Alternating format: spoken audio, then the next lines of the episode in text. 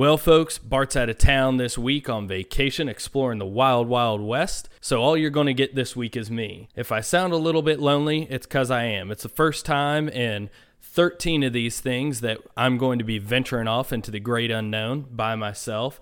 So, sit back, relax, grab yourself a beer, and let's get this thing going. Cue the music.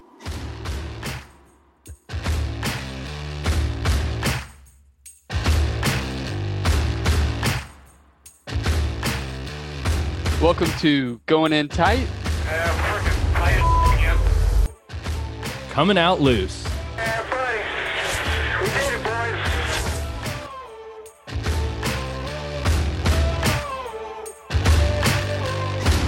Welcome back, everybody, to Going In Tight, Coming Out Loose. We thank you all for tuning into this, the 14th episode, although it could be 13 and a half, I guess, since I am missing my co host Bart Lewis. It will just be me, Chris Gibson, this week, but Bart will be back with me next week. I am looking forward today to talking to you all about Darlington and the fun that went on at that racetrack.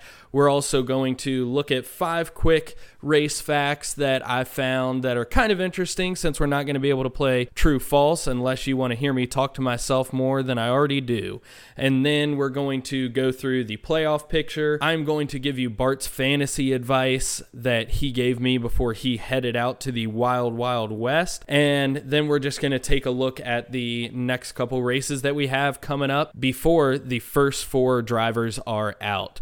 So, I want to first off thank you all so much for getting us to where we are. We have exceeded all of our goals. We really appreciate it. We want you guys to subscribe, rate, review. You can give us a scathing review. You can give us a helpful review. We're always listening to you guys. If there's something that you want to hear us talk about, please, please leave us a review or send us an email at goingintightpodcast at gmail.com and we'll do our best to get everything you guys want in the show.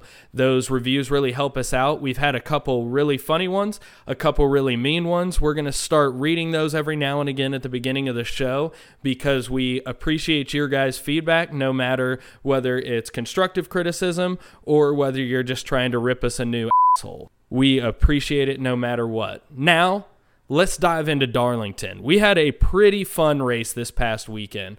The Southern 500, always known for bringing good racing, it is one of the pinnacle races that people are trying to get out there and win. So let's talk a little bit about Darlington. I'm going to rant, I'm going to rave. As Bart would say, a lot happened and I want to talk about it. So, my rave is going to be the throwbacks. I absolutely love watching the throwbacks. I think the time and effort that these racing teams put into acknowledging the history of this sport is just incredibly awesome. We've talked about we've talked about the 7 by 7 by 7 championship that Jimmie ran this weekend, representing almost a third of NASCAR's championships in that one car. There were so many cool cars out there. Kyle Busch threw back to one of his first cars. You had Brad Keselowski throwing back to one of his first cars. You had some guys throwing back to some historic drivers. You saw Jimmie Johnson come out with the gargoyles on, as well as the Richard Petty cowboy hat. Just a really cool weekend. I've got to rave about that. Second of all, is there was fun racing from every series. People are going to complain. People are going to say, oh, my driver got wrecked out. But from ARCA all the way up to the Cup Series. There was some interesting racing. There were battles going on at every position throughout the track. And it's ramping up because we're getting to playoff times. We're getting to championship, people fighting for the championship in the ARCA Series. We're getting to the playoff push and the final few races before the playoffs for Xfinity. And in Cup, we're there. We are fighting to make it to the next round of the playoffs. So it was overall great racing. And my rant is going to be this fan versus fan stuff. I've got to tell you, I, I will back Jimmie Johnson 100% of the time. Nothing is ever his fault, but I'm not going to sit there and cut another fan's legs out from under them simply because they disagree with the fact that I don't think anything is Jimmie Johnson's fault. A fan is a fanatic. They're going to be crazy. If you want to go as far as calling them stands, we can do that. There are going to be fans who are going to, without a doubt, support their driver through any circumstance. So I don't know why we get into this mentality in NASCAR, in football, in baseball, no matter what it is, and we talk about who's the most toxic fan? Nobody's a toxic fan. If you didn't have these crazy fans, if you didn't have these people going buck wild over their driver getting wrecked, over their driver winning, we wouldn't have burnouts. There would be no reason to do a burnout because nobody would be excited. There would also be no reason to get in the car and continue driving and having a blast doing it because nobody would be sitting there rooting for you to continue to do better. So, I don't like, I have to rant against it because I'm so tired of seeing people just cut one another down over their drivers wrecking. Did I hate it that Martin Truex tried to squeeze in a gap and took out Chase Elliott? Yes, but that doesn't mean that every person that supports Martin Truex rose from the pit of hell and is a spawn of Satan. I just don't believe that. We've got to stop the fan on fan verbal abuse over Twitter and just vomiting our opinions over one another. We all want this to be the most successful sport. Let's make it that. We we all get it. We all hate it when our driver gets wrecked out. It could have been a stupid mistake by Martin Truex to think that at the end of the race, Chase is going to give him enough space to get by him and win it.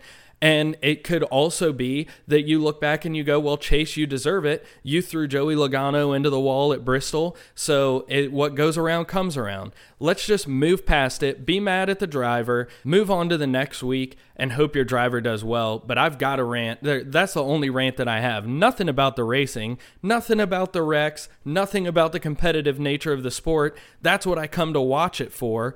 But I've got to say this this constant bickering and whining like I'm watching a couple 2-year-old brothers fight over their favorite Matchbox car, it's getting a little bit ridiculous and it's all that filled my Twitter feed from Sunday afternoon until Monday evening. Overall, Darlington was an awesome race. I had a great time watching it. I was tuned in the whole time. Had some new fans here watching it with me, and they were asking questions the whole time. That lets me know that it's interesting. So I'm looking forward to the racing that we've got coming up. It's going to be a lot of fun, and we're coming up on a playoff cut. So it's going to get interesting. Well, I don't have Bart here to make me look foolish and throw me under the bus with his hard, true, false questions. So I'm going to bring you all five fast facts on NASCAR. The first is kind of a throwback to the throwback race. The 1950 Southern 500 was the first race that was run on a paved road. As you all know, we talked about NASCAR getting started in the 40s. So for the first paved race to be in the 50s is kind of unique. I didn't know that. I would have expected it to be a little bit earlier. I knew they were racing on the beach at Daytona. I know that we come and NASCAR comes from a dirt track background. But it is interesting to me since we don't run any of these dirt tracks other than Eldora in the truck race that we have totally done away with one of the pieces that seems to have been a main root of the sport. My second fact is the 1979 Daytona 500 was the first 500 mile or more race that was fully televised. So that lets you know like these races are long. Bart and I have talked about shortening up some of the races. Obviously, we're not going to shorten the Daytona 500. We're not going to shorten races like Talladega or the Southern 500. Those are interesting the whole time. But we do have some of these 400 plus mile races that back in the day, they weren't even televising the whole thing because they couldn't keep an audience long enough to watch it. And we've talked about how easy it is to doze during some of these races. So I found it interesting that it was 1979 before we were getting a fully televised 500 mile race. I think that's pretty incredible. As we're going into Richmond, I've got a few facts that I wanted to bring out about that race. So, the first race was the Atlantic Rural Exposition Fairgrounds race, and it was a half mile dirt track, and that was won by a guy named Ted Horn. This wasn't even a stock car, this was an open wheeled modified car that they were racing there uh, way, way back in the day. So uh, that is the first race at Richmond. I thought that would be an interesting fact. And the King actually holds the record for the most wins at Richmond still. He has 13 wins at Richmond. And as we're going into this race, as we're coming up on the playoffs, I wanted to point out that there is one champion in Kyle Busch. He has been struggling this whole season, but Richmond, he seems to have it dialed in there. He has three top three finishes in the past four years, two of which are wins. And that fourth race where he didn't get a top three finish, he still cracked off a top 10. He came in eighth. So he has it dialed in there. Could this be the week where we see Kyle Busch come out of this season long stupor that he's been in? Not that he hasn't had some good finishes, but he could definitely crack off a win here at Richmond and not go winless after winning this championship. Those are the five quick facts. We'll be back next week, and Bart will be quizzing me on God knows what, and it'll be back to normal with true false. Here we go, folks. We're into the meat and potatoes of the evening. With Bart out, we don't really have a main topic. We wanted to bring you an episode that is short, quick, and sweet. So I'm going to jump right into the playoff picture for you. We've got Harvick, who is locked in after he lucked into a victory again. The guy just seems to have everything going his way to win another championship. Chase and Martin get into one another, and it opens the door for Harvick to get another win. So he is automatically locked into the round of 12. And in order, this is the rest of the guys that we have. We have Denny Hamlin, Joey Logano, Brad Keselowski, Alex Bowman, Martin Truex Jr., Chase Elliott, Austin Dillon, William Byron, Kyle Busch, Kurt Busch, Aric Almirola. Those are your guys that are currently locked in to those top 12 spots. Now, Bowyer and Almirola, they are both tied for that 12th spot. So it is going to be a toss up on who ends up locked in there. But those last four spots currently, as it sits, are Bowyer, Custer, Matty D, and surprise, Ryan Blaney. He has struggled at times throughout the year, and he just could not get it together at Darlington. If he wants to make it into the round of 12, he is going to have to have a good showing at Richmond and have a good showing at Bristol. So that's your playoff picture. I'm still standing pretty confident in my picks of guys who are not going to make it in. I chose Cole Custer, Matty D, Austin Dillon, and Kurt Busch. I think Kurt Busch could make it in. I think Austin Dillon had a great showing at Darlington. I think he might make it in. But with the tracks that we have coming up at Richmond and Bristol, you never know who's going to fall into the back and take a huge hit on points.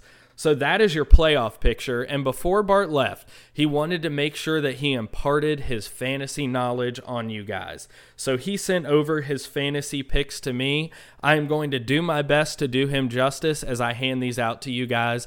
Of course, he has Kevin Harvick. Who the hell doesn't have him in their lineup? At this point, like I said, the cards are falling his way. There is no reason you should not have Kevin Harvick in your lineup, other than if you're going with a new strategy with only five uses and you're trying to save him towards those last few races where he might be having to vie for a championship spot or a Final Four spot. Clint Bowyer he is a solid short track racer that has secured quite a few top tens at Richmond in recent history. Brad Keselowski, same type of guy, does a great job at Richmond. He has had some bad races where he's gotten caught up in wrecks or, or not run as well, but generally consistent at a shorter track. And then there's Kyle Busch. He has three top threes in these last four Richmond races, two of which are wins, and he has gotten in the top 10 in all four of the past races. And he has gotten in the top 10 four out of the past four races. So he should be locked into your lineup. Joey Logano, I'll be honest with you, I couldn't find a reason why I'd put this guy in my lineup at Richmond, but Bart likes him. And if you're following Bart's advice, which would have gotten you in the top echelon of fantasy folks, I'd go with it. Truex, That's another guy. He has three top three finishes over the past four races, and two of which are wins. So he's won the past the two most recent races. Martin Truex has won them. So you need to have him in your lineup if you're looking to score big points this week at Richmond. Lastly, he has Chase Elliott in there. To me, this is a pure homer pick. Bart, I'm not talking about you behind your back because I know you'll be able to listen to this, but there is no reason that Chase Elliott should be in your lineup. He himself says that it is the worst track on the schedule for his team. So I'll put in my homer pick there. Jimmie Johnson. He has gotten in the top 10 for the last five years. So if Bart's going to pick his favorite driver and put him in there for you guys, I'm going to pick my favorite driver. You guys put him in there. We'll see who finishes better there. This is not a track that we see that's like the typical short track riddled with wrecks. We only have an average of two cautions, excluding the, the cautions and the stoppages for the stages or competition cautions. There's really not a ton of wrecks that happen here at Richmond. So it'll be interesting to see how aggressive drivers are, if we see more wrecks than, than we've seen in years past. It's not a half mile track like we see at Bristol or we see at Martinsville. It's three quarters of a mile. So, as the tracks are getting shorter, we're going to see tempers get shorter. We have Darlington that was a tick over a mile. Now we've got a three quarter of a mile. Then we're going to go to a half mile. After this weekend at Richmond, we move on to the night race at Bristol, which is always fun to see. And then we're going to see four drivers cut out of this thing. So that is going to shake up the playoff picture. That's going to shake up fantasy. Things are going to start to get interesting here at the end of the season. Folks, we also have a full full weekend of racing coming up for you, as well as other sports. So, if you are into the NFL, if you're into the MLB, if you're into the NBA, if you're into Formula One, if you're into IndyCar, if you're into MLS, or you're into any of the international soccer leagues, you are going to have it all this weekend. If you're a gambler like me, just make sure that you can pay your mortgage and buy your wife a gift after everything that you lose because it is going to be a weekend where you can just mainline sports from Thursday night all the way until late Monday evening when our first Monday night football games are finishing up. Bart is back next week. We are going to be sitting down with Howard Hitchcock, the CEO of Lionel Racing. This is a relationship that we started a couple of weeks ago. We got to sit down with some of the different team members at Lionel Racing and learn a lot about the diecast business, learn a lot about polarizing figures in NASCAR who came together and just absolutely dominated the marketing space. It is going to be a really fun interview, not only about collectibles, but kind of taking a look at a different angle of the sport that not many people see, but it's one of the most collectible sports out there. And there are some people with some pretty cool collections that Howard is going to tell us about. So tune in for that next week. As always, we really appreciate you guys listening to these episodes. We wouldn't be doing it without your guys' support. So please go on Apple, subscribe, rate, and review. Follow us on Spotify, or you can go to our website, goingintightpodcast.com, and you can find the fantasy forecast there. We're going to start doing some race recaps. Uh, we're going to start writing some race recaps on there. We want to bring you guys as much content as you will consume. The more feedback you guys give us, the more that we're going to be able to give you all what you want. And that's what we are here for. We appreciate you all, and we look forward to doing this again with you next week.